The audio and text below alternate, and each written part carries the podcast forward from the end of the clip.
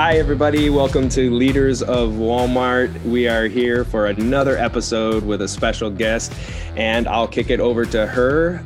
Will you tell us who you are, what you do, and how you lead within Walmart? Hi, Jay. Um, I'm Hope Moore. Uh, for those of you that don't know me, I started with the company 20 years ago, uh, last February. So, coming up on my 21st year. Currently, I'm back in operations and I support Dacona. So you may hear my name mentioned every now and then on on leadership calls when he does them with the stores or the market teams. Um, yeah, I started with Walmart 20 years ago. I started as a uh, specialty uh, district manager out in the field in Illinois and uh, moved to Bentonville probably four years after I started to go into professional recruiting for the Southeast with Walmart.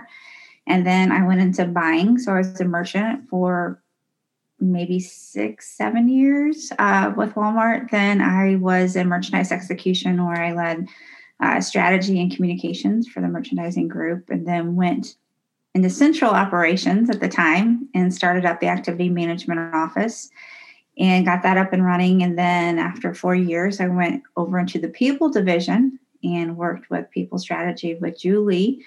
And most recently, moved back over into operations to support Dacona. So it's been it's been a wild 20 years, wild ride. Yeah, I always love hearing the uh, career path stories, the Walmart stories, uh, especially from gold badges, because it, it's it's funny how uh, the traditional you know perception is is you start you know step A, then you go to step B, then it's step C, but it's nowhere near that because you're all over the map, just like different pinpoints. So that 20 years so two two decades and and working on number three it sounds like uh, with with uh, next february uh, throughout that time when you were early on uh, or currently what do you feel that you did intentionally that helped yourself stand out and allowed you the uh, opportunity to hold all those multitudes of positions throughout the years?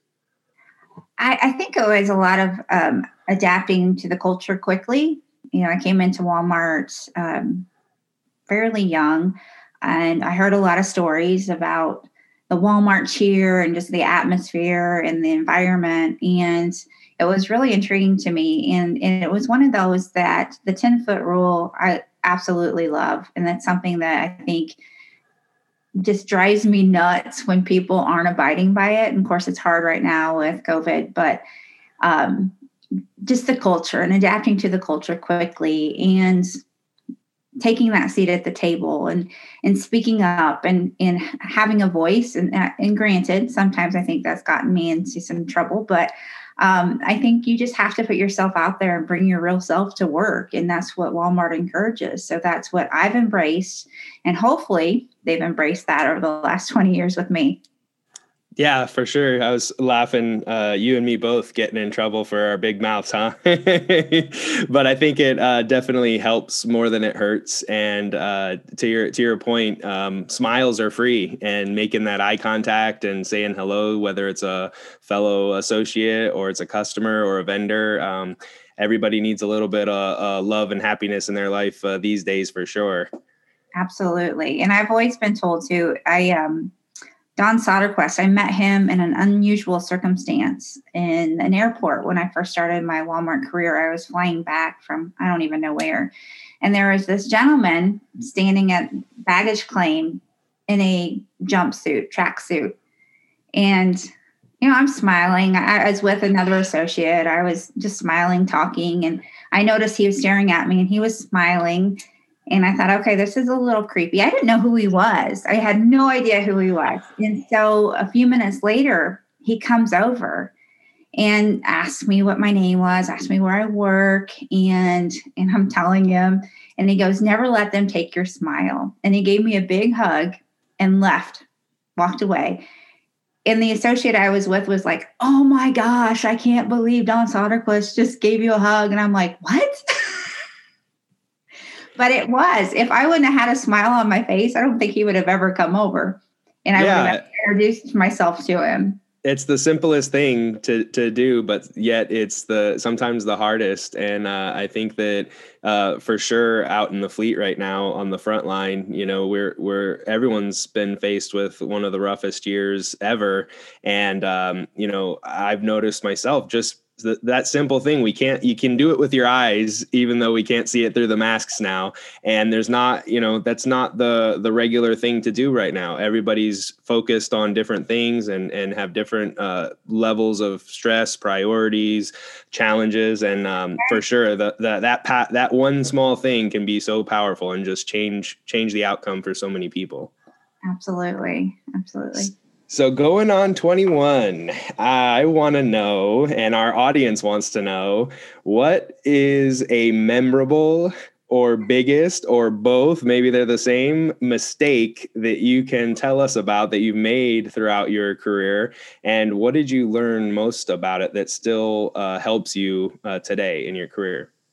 Oh my gosh, I think if you're not making mistakes in general, you're you're not doing your job because you've got to make mistakes to learn. And I've made several. Oh my gosh. I remember first coming into the company and inventories. I had again, I was in specialty division. So think optical. Think of these small spaces where you can really shrink out a lot if you're not doing things properly. Well, I had no idea what the process was. This was, you know, this this was all new to me and i had several locations that that had some major inventory issues. And so that was a big learning experience.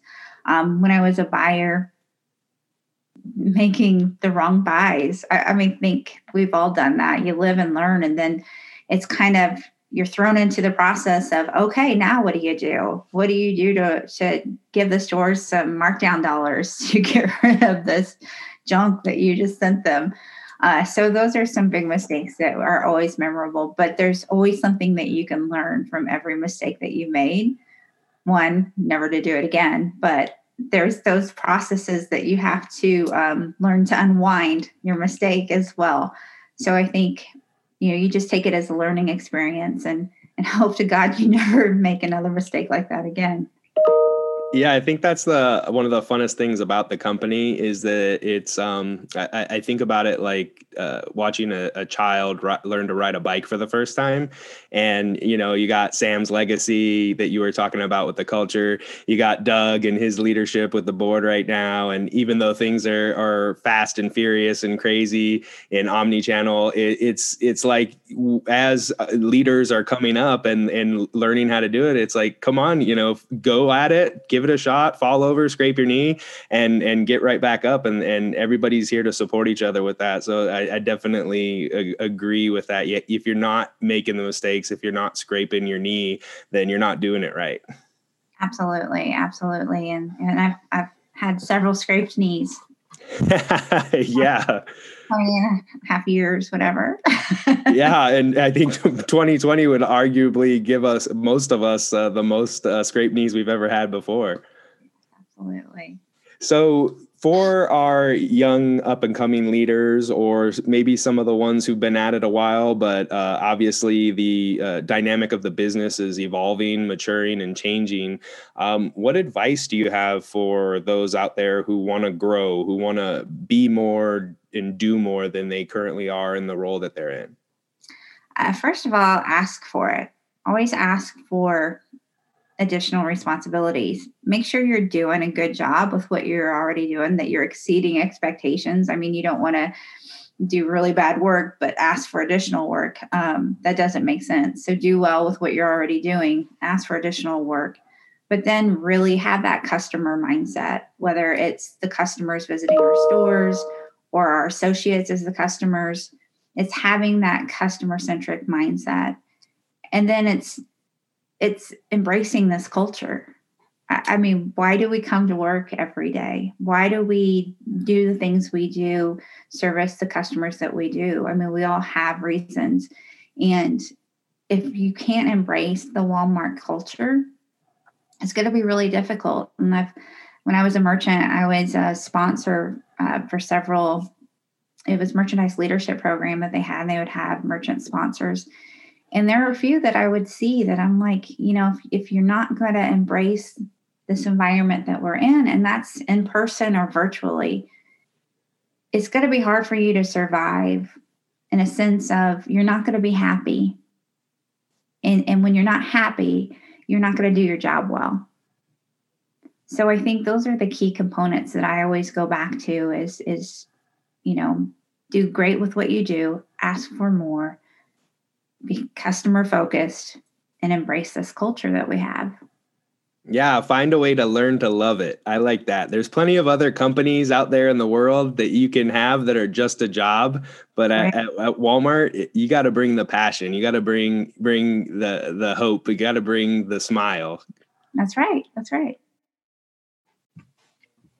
So, with uh, our uh, little bit of of candid um, conversation about 2020.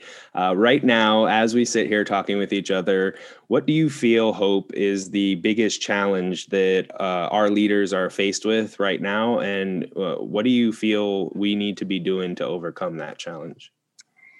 Man, there's a list, Jay.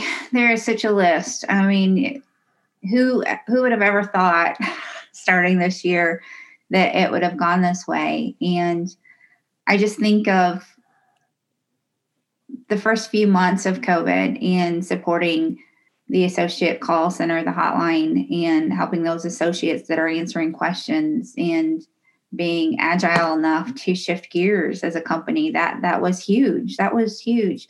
But i think then we get into the civil unrest. We get into this election. We get into the holidays. I mean, we we have so much coming up in the month of November, and I think our leadership they can feel that, and they got to do right by our associates and our customers. And if you listen to any of the calls that Dacona has with the stores or market teams, safety and the health of our associates and customers is the number one priority above all else and i think that it, that's the biggest challenge is in the midst of all of this that's going on how do we keep our associates and our customers safe and healthy?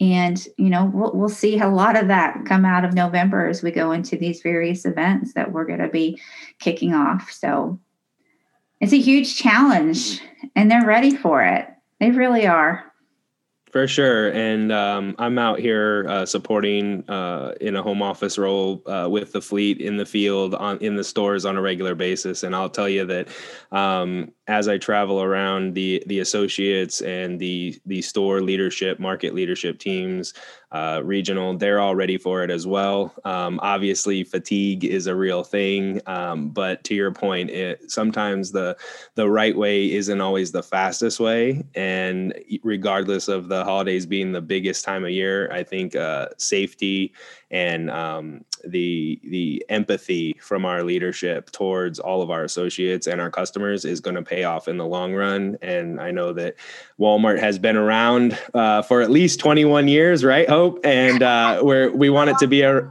yeah, we want it to be around for another 21 years and beyond that. So uh, we totally appreciate you coming to join us. Uh, do you have any final words for all the listeners and, and watchers out there?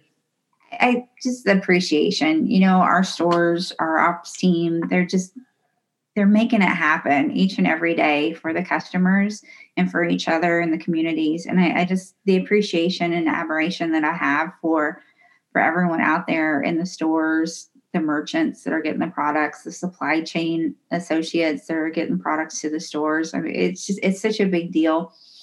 And I don't think that, you know, I can ever thank them enough this has been a really trying year for so many people. Um, and like you said, the fatigue is real, it's there. So I just encourage anyone outside of the company, obviously, whenever I have a chance, to make sure that they are smiling underneath that mask when they go into our stores and thanking our associates because we've really kept America going in the last several months. So, and just a huge shout out and thank you to all the associates.